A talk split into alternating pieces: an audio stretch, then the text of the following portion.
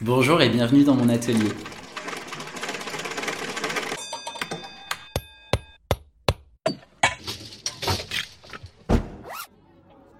Bienvenue dans Histoire d'artisan. Je suis Lisa Millet et je serai votre guide dans l'exploration de l'artisanat. Je vous fais découvrir les visages, ou plutôt les voix, de ces femmes et hommes qui ont décidé de passer leur vie à créer. Aujourd'hui, nous accueillons Guillaume Neves, designer textile et créateur de tapis.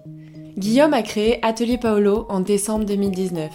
Véritable entrepreneur dans l'âme, il n'en est pas à sa première entreprise, son premier tapis était pour assouvir son besoin de déco perso. Il s'est pris de passion pour le tufting, qui lui permettait d'aborder une nouvelle matière pour ses dessins. Les ambitions de Guillaume pour Atelier Paolo ne sont pas uniquement orientées tapis. Son désir est de créer un véritable univers de marque qui lui permettra de se développer sur différents arts et artisanats. Avec Guillaume, on parle de se lancer seul, de l'importance de la communication et d'être entouré par les bonnes personnes. Il existe très peu de créateurs de tapis à leur compte en France aujourd'hui et le tufting reste assez peu développé. Ces deux aspects obligent Guillaume à passer du temps sur la recherche de fournitures. J'espère que cet épisode vous plaira autant qu'à moi. Je vous souhaite une belle écoute. Bonjour Guillaume et merci de m'accueillir dans ton atelier. Avec plaisir. Euh, ou dans ta maison, parce qu'en fait Oui. on est dans ta maison. Maison slash atelier.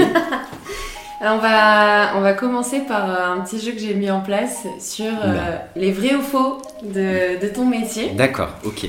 Donc euh, il y en a un qui, qui va peut-être commencer déjà à débroussailler tout ce qu'on pense. Ouais. C'est qu'un créateur de tapis est un tapissier. Eh bien non. eh bien non, un tapissier, ça, ça restaure des, des sièges. C'est pas, il fait pas de tapis, un tapissier. Donc c'est plus, euh, je suis plus euh, créateur de tapis. On va dire ça comme ça. Mais il faut que t'inventes un mot. Ouais, je vais trouver un, truc. euh, voilà, designer textile, c'est bien, je trouve. Ah J'en jette. Euh, Lucille qui fait des macramés aussi, euh, je pense que c'est difficile de dire macrameuse. Ouais. ouais, j'avoue, c'est un peu pas. bizarre. Ouais, ouais. Macrameuse, ouais. Donc, donc ouais, je l'avais appelée créatrice de macramé et Ouais. elle, elle s'appelle designer textile. Ouais, ok.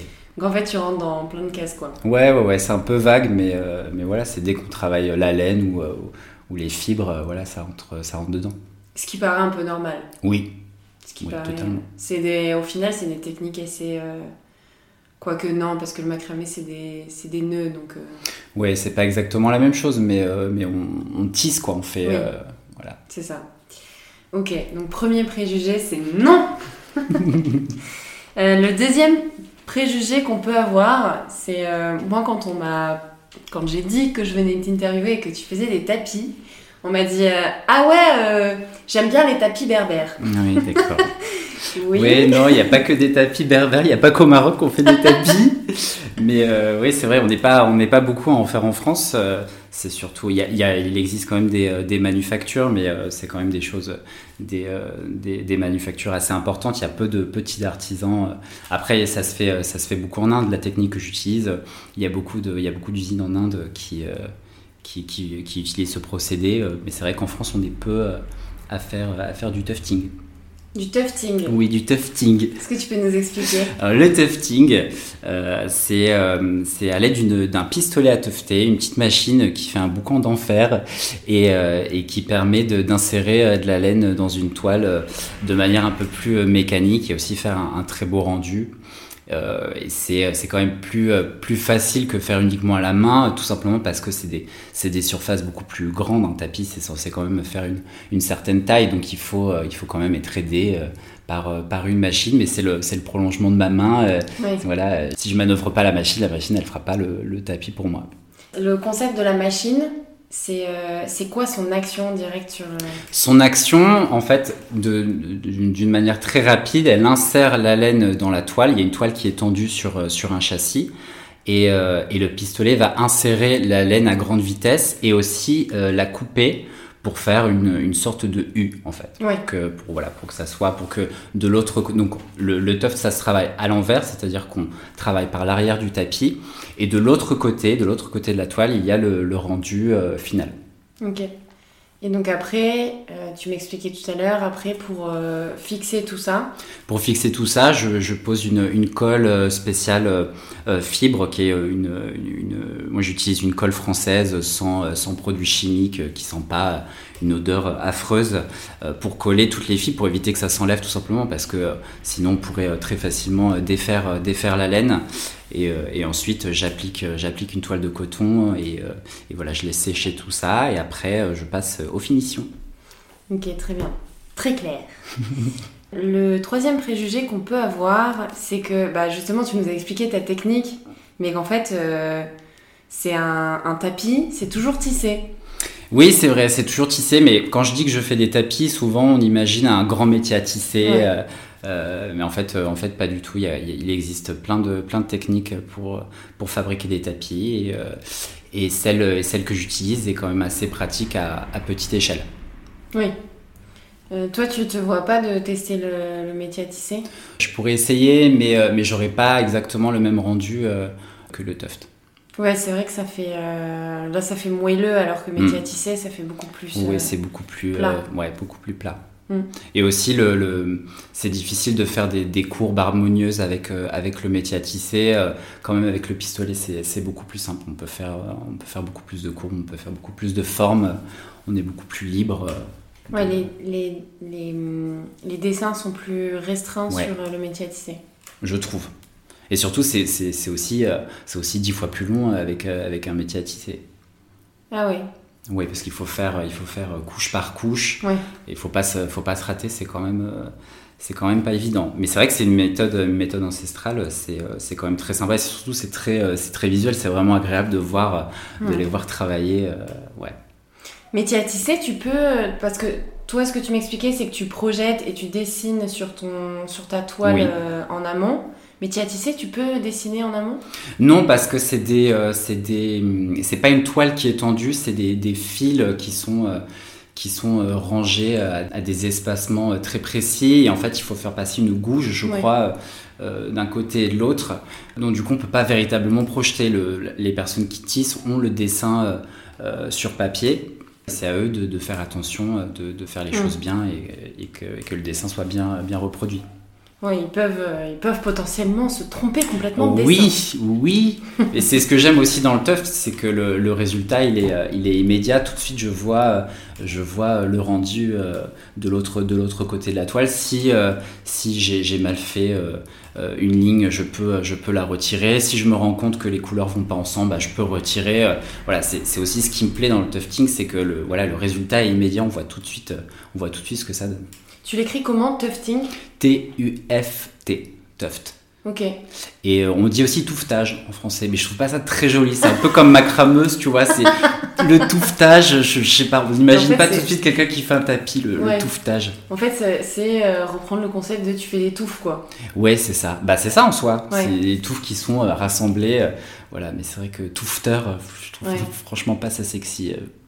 Il y a des laines que tu utilises parfois où tu te dis oh là là, je vais tester cette laine et en fait ça fait pas du tout une touffe, ça fait trop moche. Bah c'est vrai que certaines laines vont pas vont pas avoir les, mêmes rendus. Plus tu vas vers des, laines naturelles, par exemple le lin, tu peux pas du tout utiliser, ça, ça ça va pas du tout euh, rendre le côté euh, moelleux. Donc je préfère rester sur de la laine et, euh, et aussi des, des, matières un peu plus nobles. Je sais pas, par exemple le, cachemire. Le cachemire c'est vraiment agréable à, à, mais il faut il faut il faut faire vraiment attention parce que euh, bah, c'est des fibres qui sont beaucoup plus fines, beaucoup plus fragiles, donc euh, il faut être, faut être très patient. Euh, voilà. Donc je le mets, parfois je mets du, du cachemire dans, sur certaines pièces pour, pour, pour, voilà, pour donner un peu de, un peu de texture. Est-ce que tu as déjà essayé l'alpaga? J'ai pas essayé l'alpaga. ça, pourrait, ça pourrait être sympa. Alors c'est très très cher l'alpaga. Alors c'est très très cher en Europe, mais au final euh, en Amérique latine. Oui, si je si je me si je me fournis euh, si je me fournis au Pérou, euh, ça pourrait ça pourrait être chouette d'avoir quelques bobines et essayer. Après, je je sais pas si ça rendra si ça rendra bien, mais à mon avis oui parce que ça doit être c'est aussi fin que, que le cachemire, donc ça mm. pourrait ça pourrait être sympa. Ouais. Ouais, très moelleux. Ouais. bon, et mon dernier préjugé qu'on peut avoir, c'est qui fait encore des tapis en France? Eh bah, très peu, hein, on n'est pas beaucoup. Hein. On n'est pas beaucoup, comme je t'ai dit, il y a beaucoup de, il y a beaucoup d'usines euh, en Inde, euh, il y en a aussi, euh, il y en a aussi au Maroc. on est très peu à en faire en France. Donc justement, je suis rentré un petit peu dans la brèche. C'est comme ça que, que, je me suis mis à faire des tapis faits en France. 100% made in France. 100% made in 100% made in Toulouse. Oui, voilà. Toulousain depuis peu. J'ai pas encore l'accent, ça va venir, je pense. Je chope assez facilement les accents. C'est vrai Ouais. Ça, ça le va être... À un moment donné, il va Ah. bientôt venir. il va bientôt sortir, il me semble. Le pain. pas trop de Oui, oui. hein. Tu vas bientôt dire chocolatine. Bah, je le disais déjà un peu, hein, je viens de Bordeaux, donc Ouais, ça m'a pas, ça m'a pas choqué. Mais je, Bon. j'oserais pas entrer dans une boulangerie et dire pain au chocolat. Tu vas avoir des problèmes. Ah oui, non, c'est clair.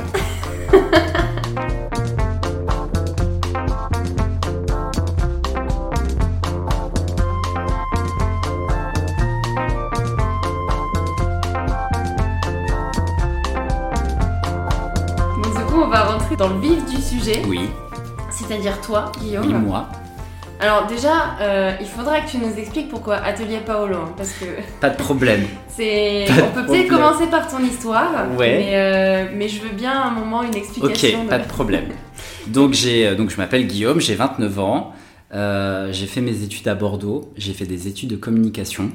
Je te préviens, j'ai un parcours un peu, euh, un peu bizarre. Il n'y a pas de souci. Bon. On les aime comme ça. Oui, bon, parfait. Euh, quand j'étais euh, quand j'étais en fac de communication, j'avais un blog de pâtisserie. Euh, je, faisais de la pâtisserie de mes week-ends, de, mon temps libre, et je mettais des jolies photos, je mettais mes petites recettes, et euh, un peu tout seul, ça, ça, ça a bien fonctionné. Je te dis ça, c'était il, y a- il y a une dizaine d'années. hein. Oui.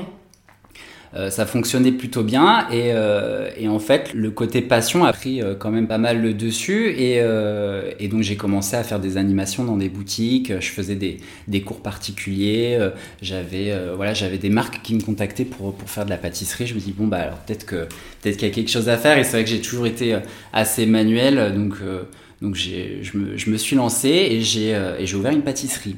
Alors juste avant la pâtisserie, sur mon site, tu pouvais commander des pâtisseries et, euh, et je te les livrais. Donc j'étais un peu l'ancêtre du Deliveroo, du Uber Eats. Mais, euh, mais voilà, tu, tu pouvais commander et, euh, voilà, du frichti et je te, et je, et je te livrais des, des pâtisseries faites maison. voilà, j'avais un, j'avais un laboratoire de pâtisserie. Et par la suite, j'ai ouvert, j'ai ouvert une pâtisserie. C'était en fait le, je- voilà, la continuité du, du blog de pâtisserie. Donc ça, c'était vraiment chouette. Ça a été, ça a été une super expérience. Bah, j'étais très jeune, j'avais, j'avais 20 ans. Donc ça fait, ça fait grandir un- d'un Ah coup oui. quand tu, ouais, ouais, ouais, j'étais vraiment jeune. Donc quand tu passes des bancs de l'école à, euh, à taffer euh, toute une nuit pour, euh, pour produire, c'était, c'est- quel type de pâtisserie? Je faisais de la pâtisserie américaine. Ok. Il y a 10 ans, c'était l'avènement du cupcake, du cake design. Ouais. Euh, donc je m'amusais, je faisais des grands gâteaux très décorés. Donc vu que la pâtisserie américaine c'est très bon, mais c'est quand même euh, très bourratif, Ouais. j'ai essayé de- d'adapter ça avec, euh, avec une formule avec, pour, un palais, euh, pour un palais français. Donc c'était quand même assez mangeable. C'était très joli, mais c'était mangeable aussi. Donc, donc voilà. Et ensuite, j'ai eu envie de, de tourner la page et je suis monté à Paris. J'ai fait pas mal de, de boîtes différentes à Paris. J'ai travaillé dans la chocolaterie. Dernièrement, je travaillais en mode. Je travaillais euh, pour une petite marque éthique. Je m'occupais du marketing et ça a été une, une très très bonne expérience. C'est là où je me suis vraiment, euh, où, où j'ai vraiment pu euh, me rendre compte que, que en mode on pouvait, on pouvait faire des choses de manière responsable, de manière éthique. Bah justement, c'est une, une marque péruvienne qui produit, euh, qui produit dans un petit atelier au Pérou. C'est euh, José? Non, c'est pas José, c'est une marque qui s'appelle Misericordia. Ah, je connais pas. Et euh, voilà, mais je connais, je connais très bien José. Et voilà, donc on faisait, on faisait beaucoup de pièces en alpaga. C'était très sympa. Et donc du coup, je, continuais quand même. euh, J'ai toujours fait beaucoup d'illustrations. Et je cherchais un nouveau support pour, pour mes illustrations. Je m'étais essayé à la sérigraphie, la risographie aussi. Euh, je, voulais, je voulais un nouveau support euh, un peu plus original. euh. Et aussi, je cherchais un tapis pour chez moi. je cherchais un tapis et euh, il était hors de question que je prenne un tapis Ikea euh, que tout le monde a et euh, voilà sans, sans, sans charme. Et je cherchais donc une pièce originale et je ne trouvais pas de quelque chose qui puisse m'intéresser, qui soit pas à un prix complètement délirant. Et je me suis dit, bah, je vais le faire moi-même ce tapis. S'il y a personne qui me propose, qui me propose un tapis, je vais le faire moi-même. Donc je me suis renseigné sur, sur différentes techniques et je suis tombé sur, euh, sur le tuft. Et aux États-Unis, c'est beaucoup plus démocratisé. Il y a beaucoup de, particuliers, des petits artistes qui font eux-mêmes leur tapis euh, avec, euh, avec un pistolet à teufter. Euh, donc, je me suis renseigné sur les techniques, j'ai contacté certaines personnes et je me suis lancé là-dedans. Donc, je faisais ça de mes week-ends. Donc, le premier tapis ressemblait absolument à rien. D'ailleurs, il est plus chez toi. Non, il est plus chez moi. Il est de, je l'ai balancé, je l'ai donné euh, quand j'ai quand j'ai déménagé de Paris. Euh, voilà, je, je tourne la page, j'en veux plus. Je veux plus le voir. Voilà, ça, il ressemble à rien. C'était un c'était pas un rectangle, c'était une, forme. Euh, voilà, personnalisée. c'était c'était pas du tout doux. C'était voilà, vraiment complètement raté. Mais je voilà, je me dis bon, il est pas top. Je vais quand même en faire un autre. Donc petit à petit, j'ai amélioré ma technique et j'ai pu euh, mettre mes dessins sur, euh, sur la toile. Donc ça, c'était euh, c'était quand même super. Et du coup, je me suis dit, bah, pourquoi pas proposer des, des pièces uniques, des tapis faits en France, voilà, par un artisan. C'est comme ça que ça m'est venu. C'est assez, assez récent. Hmm. Atelier Paolo, j'ai commencé en décembre 2019, donc ça fait, ça fait 8 mois. Euh, et, les tapis, euh, j'ai commencé euh, début, début année 2019, donc ça s'est fait, ça fait assez rapidement. Ouais.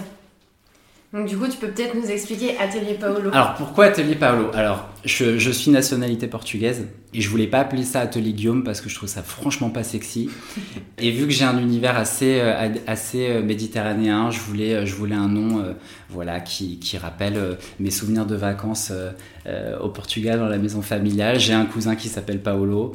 Je suis ultra fan de Paolo Pasolini. Euh, donc voilà, il y avait plein de Paolo dans ma tête et euh, c'est venu comme ça. Je voulais un nom qui, qui sente bon le soleil, euh, voilà, qui sente bon les citronniers. et, et c'est comme ça que, que j'ai choisi Atelier Paolo. C'est trop drôle parce que du coup, quand on s'est contacté, tu m'as. tu m'as appelé Paolo. Non trop... Si, je t'ai appelé Paolo. Oui, tu m'as appelé Paolo. bah oui. Oui, bah c'est normal. Ça doit t'arriver tout le temps, non? Oui, un peu, oui. Mais bon, voilà. Bonjour, je m'appelle Guillaume. Enchanté. Ou tu signes, tu sais. Cordialement. Cordialement Guillaume. Guillaume. oui, j'ai été trompée. Bon, c'est pas grave. Mais en plus, tu me l'as dit quand je t'ai demandé ton numéro de téléphone et tu m'as dit entre parenthèses Guillaume. Bah oui. J'ai fait Ah Je le pose comme ça là. Ok, trop cool. Euh, alors, même si elle est, euh, elle est encore récente, ton entreprise, je sais que tu as déjà. Euh, peut-être déjà des idées sur la façon dont tu veux commercialiser un peu ton, ton business model d'entreprise par rapport au B2B, au B2C bah, je, je vends pour l'instant principalement sur mon propre réseau. J'ai mon site en ligne, je vends directement mes pièces. Il y a pas mal de revendeurs qui me contactent pour avoir, pour avoir quelques pièces. Après, ce qui est compliqué, c'est que je fais des, des pièces uniques. Voilà, ça prend quand même du temps euh, pour déterminer avec eux euh, quel genre de pièces pourrait euh, potentiellement plaire à leur clientèle. J'expose aussi un petit peu en galerie, donc ça c'est assez chouette. C'est marrant d'exposer en, en, galerie. Oui, au, départ, je ne bah, je pensais pas non plus, et, et, et certaines galeries m'ont contacté pour, pour, euh, pour exposer. Donc, euh, au début, j'étais un petit peu gêné parce que parce que euh, parce que je me définis pas comme artiste, tu vois, c'était un peu étrange pour moi et en fait ils m'ont rassuré en me disant que non, y a, ils exposent aussi beaucoup d'artisans et voilà, et ce qui leur intéresse c'est avoir des, des, pièces uniques qui ont une histoire. oui. Mais c'est vrai que quand on pense galerie, on pense de suite à à des oui, oui, oui, à des pièces euh, à, 5-0 euh, euh, voilà mais, mais, mais, pas du tout donc c'est des petites des petites galeries qui me qui me contactent c'est pas des, des, grosses des grosses machines oui, mais ça permet de travailler aussi sur la notoriété et potentiellement d'atteindre ta cible. Ouais, aussi. aussi, aussi. Après aussi, je fais, euh, je fais beaucoup de, de, commandes spéciales. Parfois, je suis contacté par des, par des architectes d'intérieur qui ont des, des, idées très précises et qui veulent des pièces euh, faites par des créateurs français. Et, euh, voilà, je travaille avec eux pour voir ce qu'on pourrait faire. Pour les particuliers, je fais aussi des, des commandes spéciales. Alors c'est vrai que je rechigne un petit peu quand on me demande quelque chose de très précis qui ne ressemble pas du tout à mon univers parce que au-delà de fabriquer des tapis, je, veux aussi euh, montrer mes dessins euh, et, je vais être fidèle à ce que je fais. Euh, il est hors de question que je fasse, je fasse un logo de marque ou comme, comme certains peuvent faire. Moi, ça ne m'intéresse pas du tout. Il y a aussi voilà, il y a le côté aussi artistique mm. là-dessus où je veux vraiment montrer mon univers. Ok. C'est vrai que j'avais pas pensé à ça, euh, tout ce qui est euh, pour euh, entreprise. Oui, il y en a quelques-unes qui m'ont contacté et qui te demandent des quantités astronomiques. Mais voilà, déjà, techniquement, à mon échelle, je peux pas, je peux pas faire 50 pièces. Et aussi, je pense que si je fais 50 fois le même logo, je pense que j'arrête tout de suite, tout suite les tapis. C'est pas le, c'est pas le but que que je me dégoûte de des tapis, pas du tout. C'est quoi le, plus grand tapis que tu as réalisé? J'ai fait euh, du. Alors, quelle taille il faisait? 1m60 sur euh, un peu moins de 2 mètres, je crois. Donc, ça commence à faire déjà une, belle surface. Ça a été euh, très très long, très très long à faire. Combien de temps? Ça m'a pris, ça m'a pris une bonne semaine donc ça m'a bien, ça m'a bien crevé quoi. Je te dis que j'ai pas fait de tapis euh, pendant euh, pendant quelques jours. Ça a été, euh, ça a été assez assez éprouvant. Et c'est là que aussi je me suis rendu compte que il fallait quand même que je reste sur des tailles raisonnables.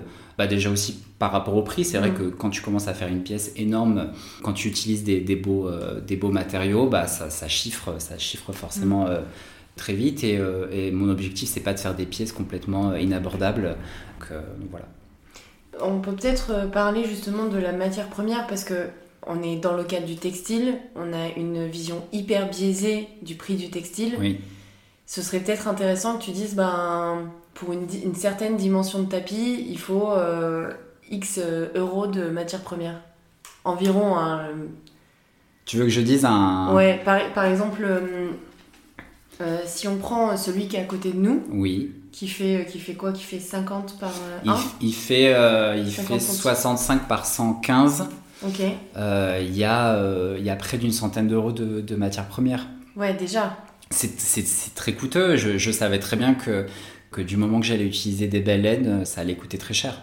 Bien sûr, et mais c'est le but aussi. Oui, je voulais pas. J'aurais pu jouer la facilité, utiliser que de l'acrylique, euh, et voilà. Mais euh, je suis sensible, je veux, je veux faire quelque chose d'un peu plus responsable, d'un peu plus éthique.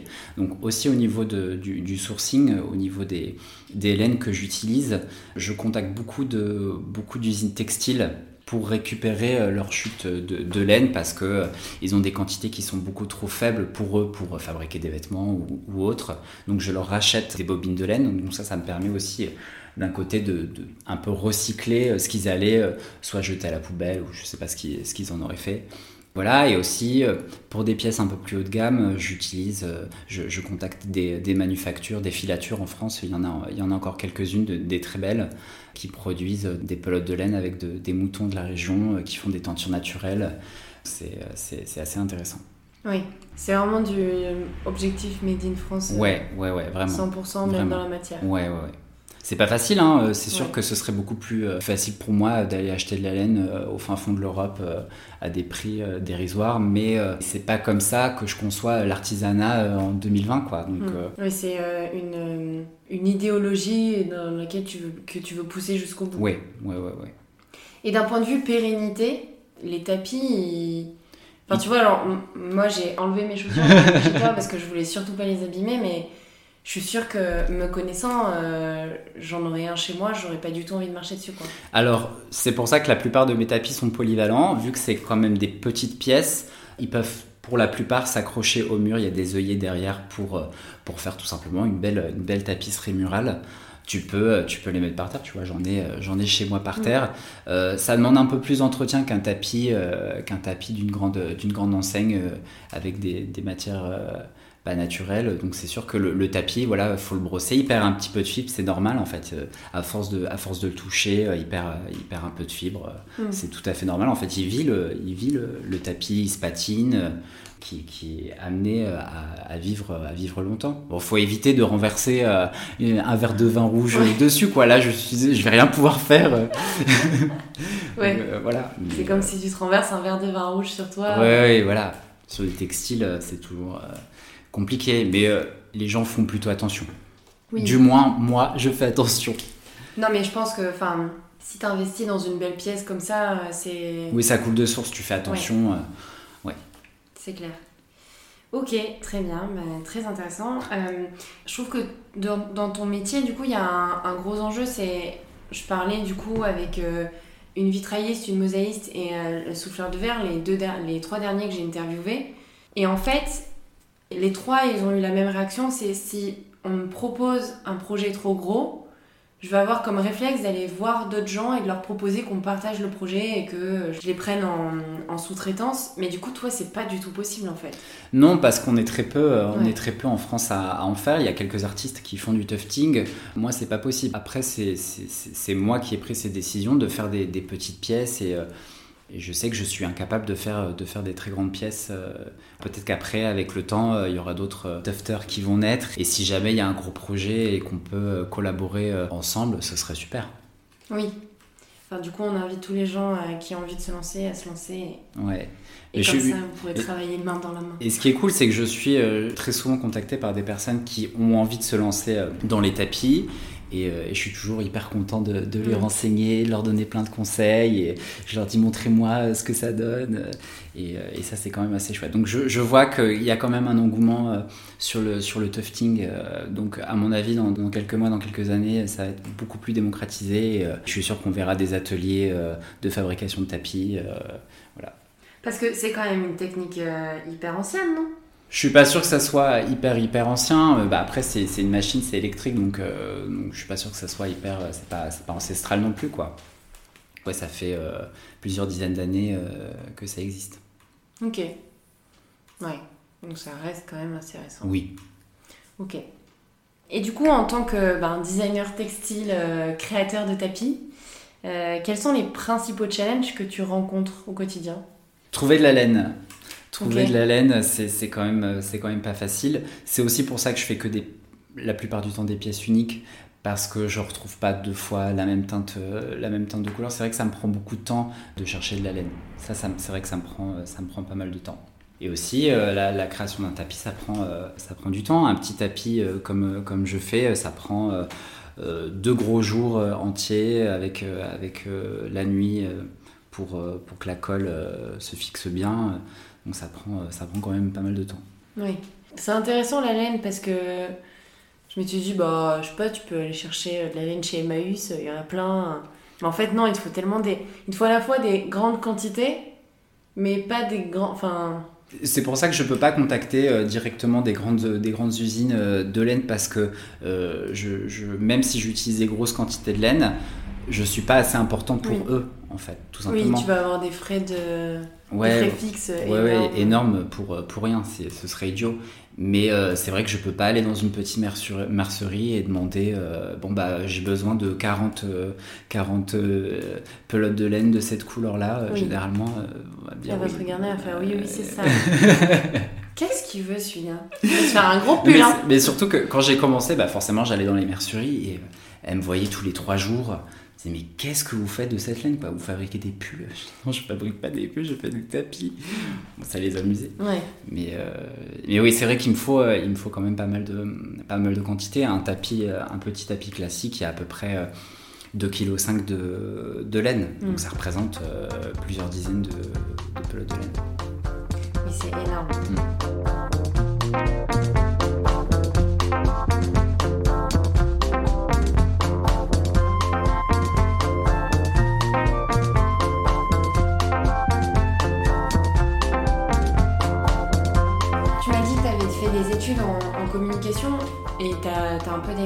Est-ce que toi, tu te sens hyper à l'aise avec ça? Enfin, en tout cas, tu as l'air d'un point de vue extérieur, mais tu t'es senti un peu genre démuni face euh, au fait que fallait que tu apprennes à te vendre et... Euh, oui, je pense que c'est jamais évident d'apprendre à se vendre. Je pense que tous les nouveaux, euh, tous les nouveaux artisans, surtout quand c'est des reconversions, c'est compliqué de.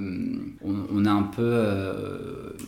comment dire on a peur de pas être de, pas être crédible, tout simplement. Syndrome de l'imposteur, peut-être. Exactement, mais je pense que euh, c'est c'est le cas pour tout le monde en fait. Quand tu te quand tu parles avec d'autres d'autres artisans, ils passent tous euh, ils passent tous par là. Donc au début, quand j'ai commencé les tapis, je me suis dit comment je vais réussir à vendre un tapis euh, quand les pièces euh, sont entre 400 et 500 euros alors que tu peux très rapidement aller dans une grande enseigne et avoir ton tapis à 50 euros qui sera plus grand que le mien. Bon après ce sera pas, euh, sera pas du tout les mêmes matériaux mais c'est vrai qu'il y a ces, problématiques là qui, qui, venaient Et je me suis dit, est-ce que, est que les personnes ont besoin d'un tapis qui soit, qui soit coloré, qui soit original? Est-ce qu'ils n'ont pas envie juste de quelque chose de très uni, avec très peu de détails? Voilà, il y a des choses comme ça qui sont venues, qui sont venues dans ma tête. Mais vu que je suis parti, je veux vraiment mettre mes propres dessins. Et, voilà. Mais les, mais les gens sont, sont, vraiment sensibles à ça. Et, euh, et, même s'ils me posent beaucoup de questions, vu que je suis euh, assez nouveau, ils connaissent pas, ils connaissent pas ces techniques, ils savent pas comment c'est comment c'est produit, donc ils me posent, ils me posent beaucoup de questions, mais après j'arrive à, les rassurer. Oui, il faut gagner en crédibilité. Oui, c'est ce qui va me prendre le, plus de temps. Après, pour tout le reste, pour euh, pour le démarchage, pour le côté commercial, pour le côté marketing. Bon, j'ai un peu baigné là-dedans dans mes précédentes expériences, donc c'est vrai que je suis plutôt à l'aise avec ça. T'as pas une frustration de n'avoir jamais eu vraiment de cours Si, mais je pense que si, si, si j'avais su euh, il y a 10 ans, euh, j'aurais fait, euh, j'aurais fait des formations dans l'artisanat, c'est sûr. Après, c'est peut-être un défaut, mais j'ai toujours été très autodidacte et, mm. et j'ai besoin d'apprendre de mes erreurs. J'ai besoin de ça. C'est important pour moi et c'est vrai que les, côtés, le côté trop théorique, ça m'ennuie beaucoup et j'ai besoin de, voilà, j'ai besoin de, de, passer à la pratique tout de suite. C'est vrai que les tapis, j'ai fait ça dans, mon petit coin sans avoir absolument l'ambition d'en vendre. Je voulais tester et en fait, ça m'a vraiment plu et, euh, et, je me suis dit qu'il fallait euh, le faire partager. Bah, T'as bien fait, parce que c'est très beau. Merci beaucoup. Quelles sont un peu tes, ta vision pour ta marque et tes futurs projets pour Atelier Paolo? J'aimerais beaucoup, euh, beaucoup développer différents, différents projets, mais peut-être peut, -être, en collaboration. Voilà, peut-être avec d'autres artisans. Là, euh, j'ai quelques projets en cours avec, euh, avec des collaborations avec d'autres artistes qui ont envie euh, d'apporter leur univers dans, dans celui des tapis. J'ai déjà fait, j'ai déjà fait une, une, première collaboration avec une artiste qui vit à Andorre, qui vient de Toulouse d'ailleurs, et, et, qui fait des, des super peintures. J'adore ce qu'elle fait et on a pu, on a pu mixer, mixer nos univers et ça c'était vraiment, vraiment très chouette. Donc ça, je vais continuer à le faire. Je pense que c'est euh, euh, vraiment intéressant. Et ensuite, euh, j'aimerais continuer dans, l'univers textile, mais aussi, aussi proposer d'autres choses, vraiment mettre en avant mon univers. Et, voilà, après, je verrai si, si, je me forme à différentes techniques ou si j'apporte, aussi quelqu'un m'apporte un savoir-faire et, et qu'on développe quelque chose. Je reste totalement ouvert. C'est possible d'allier plusieurs, plusieurs matières dans, tes techniques Plusieurs matériaux? Euh, Honnêtement, j'ai pas, euh, j'ai pas véritablement testé. Peut-être. Il faudrait, euh, il faudrait, il faudrait essayer. Genre un, je sais pas, j'imagine, mais un encadrement. J'y ai pensé. Ouais, J'y ai pensé. J'y ai pensé. C'est, dans un petit coin de ma tête. Et, et, vu que je viens de m'installer à Toulouse, je vais essayer de, de, voir si je trouve un artisan qui puisse, qui puisse faire quelque chose avec moi. Ouais, ok. Donc c'est dans le, dans le... Parce que du coup, toi, tu peux avoir plusieurs types de collaboration. Ça peut être collaboration euh, esthétique hmm.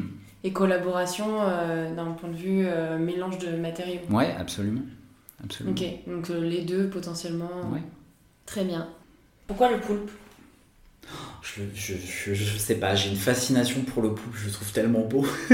non mais mais euh, hormis le, euh, c'est vrai que le poulpe, il y a un côté très euh, sexuel, tu sais, le, dans la tradition japonaise, la pieuvre a un, symbole sexuel assez fort. Bon, c'est pas du tout ce que j'ai voulu. j'ai voulu. ah ouais Non, non, non, il n'y a pas de, il a pas de, de, de, connotation dans mes dessins. Après, chacun, chacun va de sa petite interprétation. Mais c'est vrai que le poulpe, j'adore. Et, et, ça, il va être justement, il y a quelques petits projets, il va être décliné en différentes choses, mais là ce sera pas du tout, euh, pas du tout des tapis. Je suis en train de, faire une collaboration avec une, euh, une, petite marque pour, euh, pour du mobilier. Ok. Ouais. Ok, donc si je comprends bien, vraiment ta marque c'est plus du design, parce que tu vois, tu, tu as commencé les sérigraphies, c'est hmm. ça? L'inogravure. L'inogravure. ta marque c'est vraiment le design et tu as envie d'utiliser plein de supports différents. Oui, je veux, je veux vraiment développer mon univers. Ouais. Pour l'instant, les tapis, ça fonctionne, ça fonctionne plutôt assez bien. Et, euh, et je continue là-dessus. Mais euh, j'essaie de, de, de, nouvelles techniques. Et euh, j'aimerais vraiment qu'Atelier Paolo devienne une, une, marque, une marque design. Ce serait super. Ok, très bien. Alors, je vais poser une question hyper brute. C'est, est-ce qu'aujourd'hui, tu vides tes tapis? Pas encore entièrement. Et qu'est-ce que justement tu fais pour, pour équilibrer, pour t'en sortir et pour à la fin du mois ne pas manger que des pâtes? Bah, je, fais, je fais différentes choses. J'ai des, des, petits projets à côté qui me permettent de, de, mettre un peu de beurre dans les épinards. les tapis, ça commence à plutôt bien fonctionné. Après, c'est les débuts, donc c'est assez, euh, c'est assez en dents de scie. Mm. Euh, je serais incapable de dire, euh, voilà, je vends 5 tapis par semaine. Non, c'est pas encore le cas. Aussi, aussi, voilà, je sais que ça prend du temps, il faut se faire connaître, il faut aussi, il faut aussi se montrer. Et, et, et je, suis, je suis parfaitement conscient que, que, que ça prendra un peu de temps. Ça, il n'y a pas de problème. Je suis pas complètement suicidaire je fais les choses euh, si, si, jamais euh, ça marche plus du tout, euh, ça intéresse plus personne, voilà, je ferai peut-être je ferai peut-être autre chose. C'est vrai que j'aurais du mal à retourner dans le, dans, dans le salariat, donc je, je, passerai peut-être sur, sur autre chose, mais pour l'instant ça fonctionne assez bien. Je, travaille dur là-dessus. Tu as pensé à faire des cours? J'y ai pensé, on me demande très souvent. Pour l'instant, euh, techniquement, je pense que ce serait compliqué parce que quand il y a des, quand il y a des ateliers, euh, par exemple pour du punch needle, euh, etc., c'est des pièces qui sont assez petites. Bon, faire un tapis en 3 heures, c'est pas possible. Donc ça, prendrait, ça prendrait pas mal de temps. Je sais pas s'il y aurait une clientèle, une clientèle pour, mais on m'a déjà, on m'a déjà contacté là-dessus. Donc c'est aussi, c'est aussi en réflexion, euh, pourquoi pas euh, faire des, petits, des sortes de petits stages pour des gens qui aimeraient soit tout simplement euh, après se lancer dans le, dans le tufting, ou soit une, personne, en particulier qui a, envie de, qui a envie de faire son propre tapis, son propre dessin. donc ça pourrait, ça pourrait être assez chouette. Mais ça, mais ça nécessite d'acheter, d'acheter du matériel, d'avoir quand même de l'espace, parce que bon, ça, prend quand même, ça prend quand même un peu de place. Dans la technique du tufting, c'est possible de faire des tout petits détails?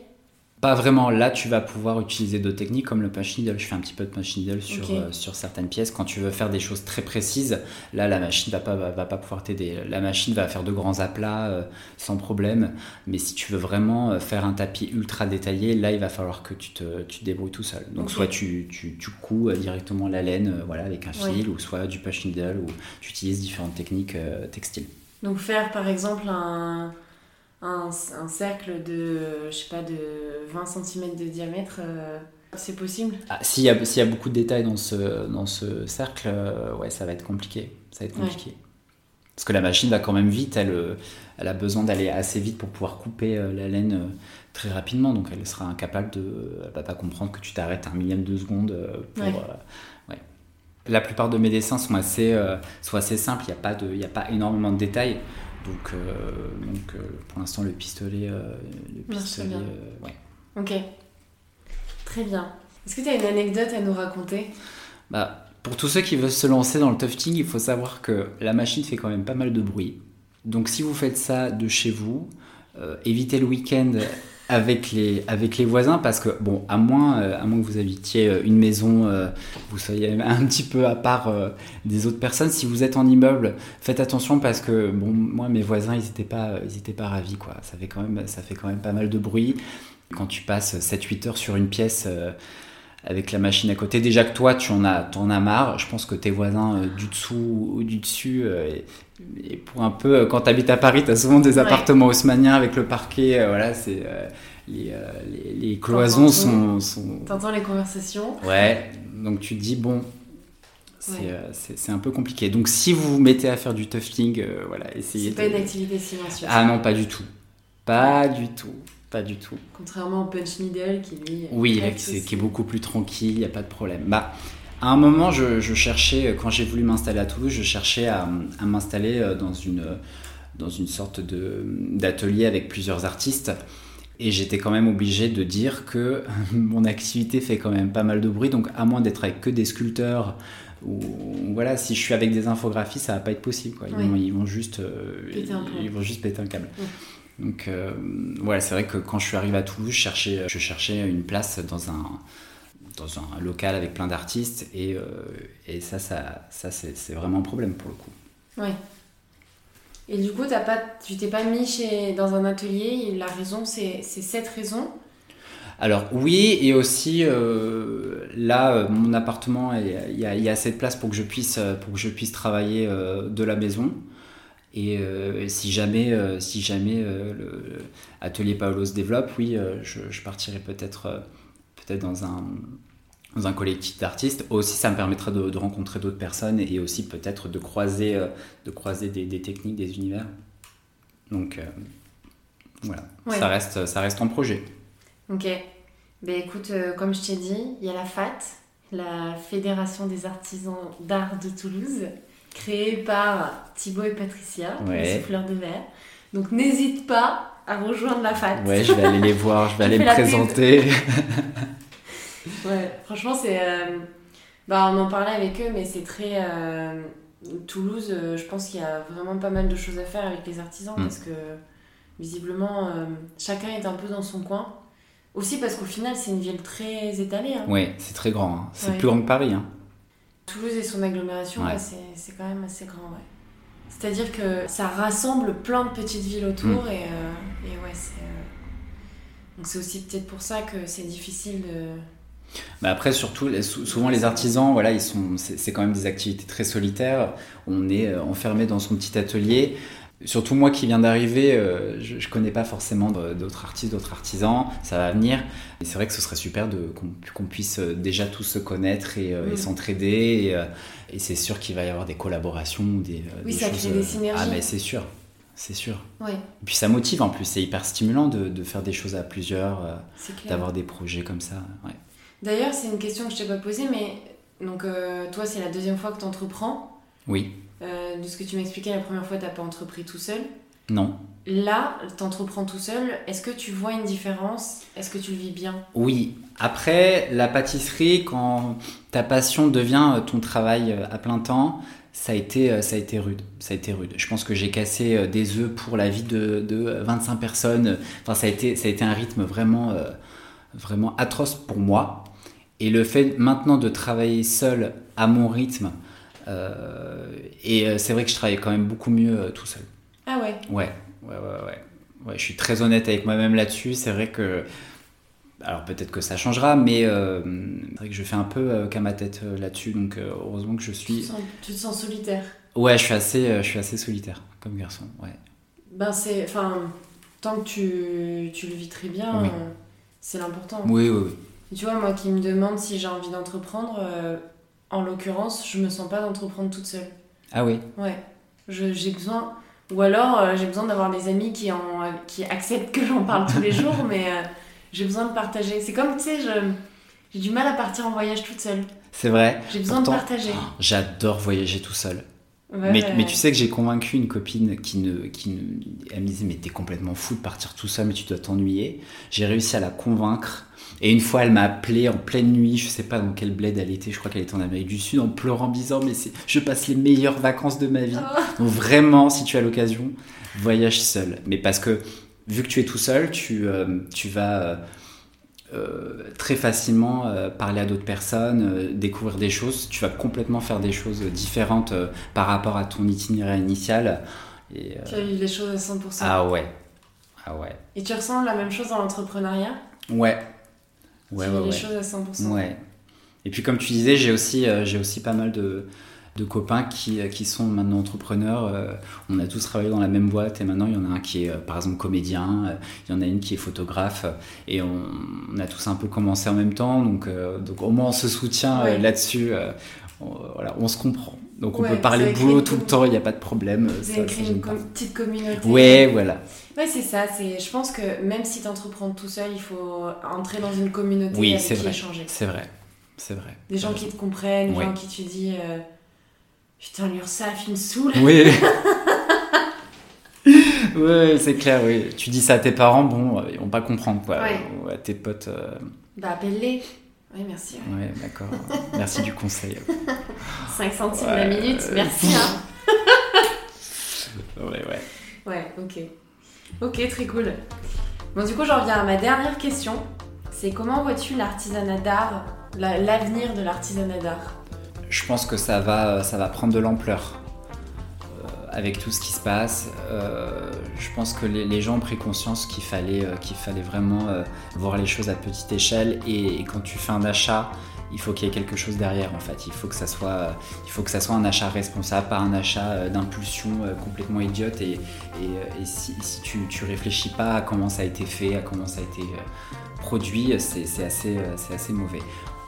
On sent, je ne suis pas le seul, les gens qui, nous achètent des pièces, ils, ils achètent pas juste parce que c'est joli, ils achètent ça parce qu'il y a une histoire derrière, il y a quelque chose derrière. Voilà, et c'est euh, ce qui fait toute la différence. Et maintenant, tous les, tous les nouveaux artisans qui arrivent, et même les anciens, comprennent ces enjeux-là et comprennent que le, produit seul ne suffit pas, il faut qu'il y ait, euh, euh, quelque chose derrière. Et du coup, pour vous, il y a un plus gros enjeu encore. Tu, tu parlais de. les gens n'ont plus l'achat compulsif.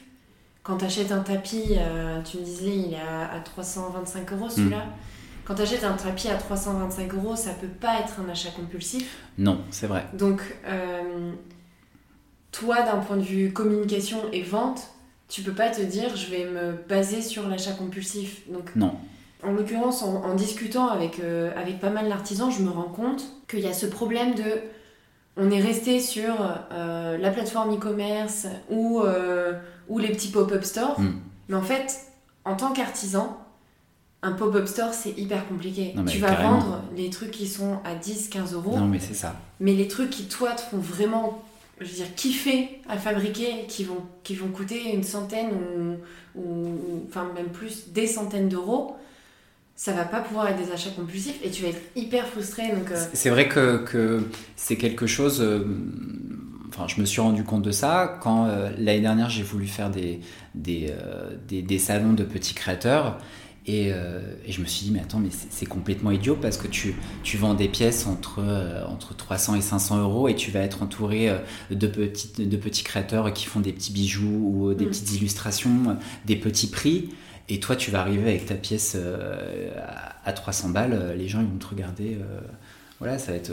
Le, seul côté positif, c'est que ça va te donner de la visibilité. Mais par contre, ton salon, il est absolument pas rentabilisé financièrement. Mais du coup, comment on pourrait faire pour capitaliser sur cette visibilité? Parce que les gens y passent, ah sympa, et puis ils oublient ton nom. Oui, c'est vrai. Après, euh, j'espère que j'espère avec le temps euh, créer euh, un, univers assez facilement reconnaissable. Et, et, voilà. Et c'est pour ça que moi, quand je parle avec les artisans, je leur dis les réseaux sociaux, ton site e-commerce, c'est pas de la vente, c'est de l'image de mmh, marque. Carrément. Et il faut que tu travailles ton image de marque. C'est pour ça que tu peux pas avoir un, un, Instagram moche parce que ça veut. C'est ta vitrine. Oui, c'est ta vitrine. Et les gens vont jamais regarder un objet et se dire Ah, celui-là, il est à 200 euros, vas-y, je craque. Hmm. C'est régulièrement, ils vont voir ton, tes, tes, créations passées et un jour, ils vont se dire J'ai tel projet, j'ai pour cet anniversaire, j'ai envie de faire ça et eh ben c'est à cette personne que je vais penser mm. directement parce que pas parce qu'elle me touche, euh, son histoire me touche, la façon dont elle parle me touche. Et oui, il y a un vrai vrai enjeu de parler de vous. Je sais que c'est hyper compliqué. Hein. Je sais que c'est. C'est vrai que maintenant, euh, tous les petits créateurs, on doit avoir plusieurs casquettes et il faut et, et toute la communication, euh, il faut vraiment travailler là-dessus. En fait, c'est essentiel. C'est essentiel, surtout quand t'es pas euh, quand t'es pas disponible dans plein de concept stores. Et, moi, pour ma part, je suis surtout je vends, je vends sur mon sur mon site en ligne, donc je suis obligé de faire vraiment attention à, à, mes publications et aussi en très peu de moyens, essayer de, de, montrer le, maximum. Donc c'est assez, euh, assez, compliqué. Les réseaux sociaux, il euh, euh, faut, voilà, faut prendre le pli. c'est quand même... c'est très simple mais très complexe à la fois. Il faut, il faut réfléchir à tout ça. Il faut faire ton petit plan de communication, voir comment tu veux axer les choses. C'est très énergivore. Hein. C'est aussi chronophage. Voilà, ça ça demande quand même beaucoup, euh, beaucoup d'implication. C'est presque maintenant, euh, pour, les artisans, c'est du 50-50, 50%, la production et 50% euh, travailler ton image, faire des belles photos. ouais. T'as combien d'abonnés sur Instagram, toi? J'en ai, je me souviens plus, de 1000, 2800, je crois. Depuis décembre? Oui. C'est énorme. T'as fait du bah, sponsor? Un petit peu, surtout quand j'ai commencé. Euh, maintenant, là, ça va, ça, ça, ça se fait un, peu tout seul. Ouais, ça fonctionne bien. Bah, aussi parce que c'est un peu nouveau, en fait. C'est un peu nouveau. Les gens n'ont pas, ont, pas l'habitude de voir euh, des tapisseries. Euh, voilà, donc donc c'est chouette et, surtout c'est un plaisir de, recevoir plein de messages et J'adore répondre aux questions, je trouve ça super. Les gens, ils sont, ils sont quand même assez curieux et, et même si ça, c'est pas forcément dans un but de, vendre la pièce, mais, mais juste le fait qu'ils s'intéressent et, et, et, en fait, c'est déjà, déjà beaucoup en fait qu'ils réfléchissent à d'autres biais que Ikea. Mais c'est de l'éducation. Oui. C'est de l'éducation. Et s'ils n'achètent pas la pièce aujourd'hui, ça se trouve. Euh, ça reste dans, leur, dans, dans, euh, dans un coin de leur tête. Et, euh, ouais, ouais, c'est ça. Ok, bah très cool. Donc, grande vision positive de, du futur de l'artisanat d'art. Ouais, ouais, ouais. Non, franchement, j'y crois. Je, je sais qu'en France, c'est déjà quand même pas mal le cas. Les gens font attention et, et ça va s'accentuer, c'est sûr. C'est sûr. C'est sûr. Et c'est hyper plaisant de voir que que les gens ont envie de même même même pour toi euh, ils en ont marre de leur de leur travail euh, trop euh, trop classique ils ont ils ont ils ont envie de, faire des choses un peu plus utiles d'être un peu plus manuel et, et c'est super en fait c'est vraiment super oui oui c'est sûr ils ont envie de retourner au, au fait main et au lent aussi ouais mais je pense que ça c'est un, effet alors c'est peut-être très personnel mais l'effet confinement nous a appris à, à nous ennuyer et à prendre le temps Ouais, c'est vrai. Donc euh, j'espère que ça va rester parce que je ressens déjà les Parisiens stressés. Ouais, mais c'est dans, dans, la nature des Parisiens. Euh, c'est comme ça. on ne peut vivre que comme ça. Ouais. Mais voilà, donc euh, prendre le temps et tu verras à Toulouse, les gens sont cool. Ouais, bah, pour le peu que j'ai vu, c'est le, le jour et la nuit, quoi. Mm. Ah ouais, franchement. Bon, bah trop bien. Bah, merci beaucoup, Guillaume. Ah, merci à toi, c'était très cool. Merci de bah, je suis contente. Ouais, c'était Finalement, t'étais pas si timide. Bah oui, c'est vrai que j'avais un peu peur au début. Je me dis, mais qu'est-ce que je vais lui raconter euh, Mais euh, non, c'était assez chouette. Je suis trop curieuse pour que tu n'aies rien à raconter. Donc, euh, bah, merci beaucoup de m'avoir accueilli. Merci à toi. et puis à bientôt. À bientôt. Merci beaucoup pour votre écoute. J'espère que l'histoire de Guillaume vous aura inspiré. Vous pouvez continuer de m'aider à faire découvrir les histoires d'artisans au plus grand nombre en mettant une note sur iTunes et en vous abonnant sur votre plateforme de streaming préférée. Comme d'habitude, je publie régulièrement des photos du travail des artisans sur Instagram, donc n'hésitez pas à vous abonner pour découvrir leur métier en images. A bientôt avec une nouvelle histoire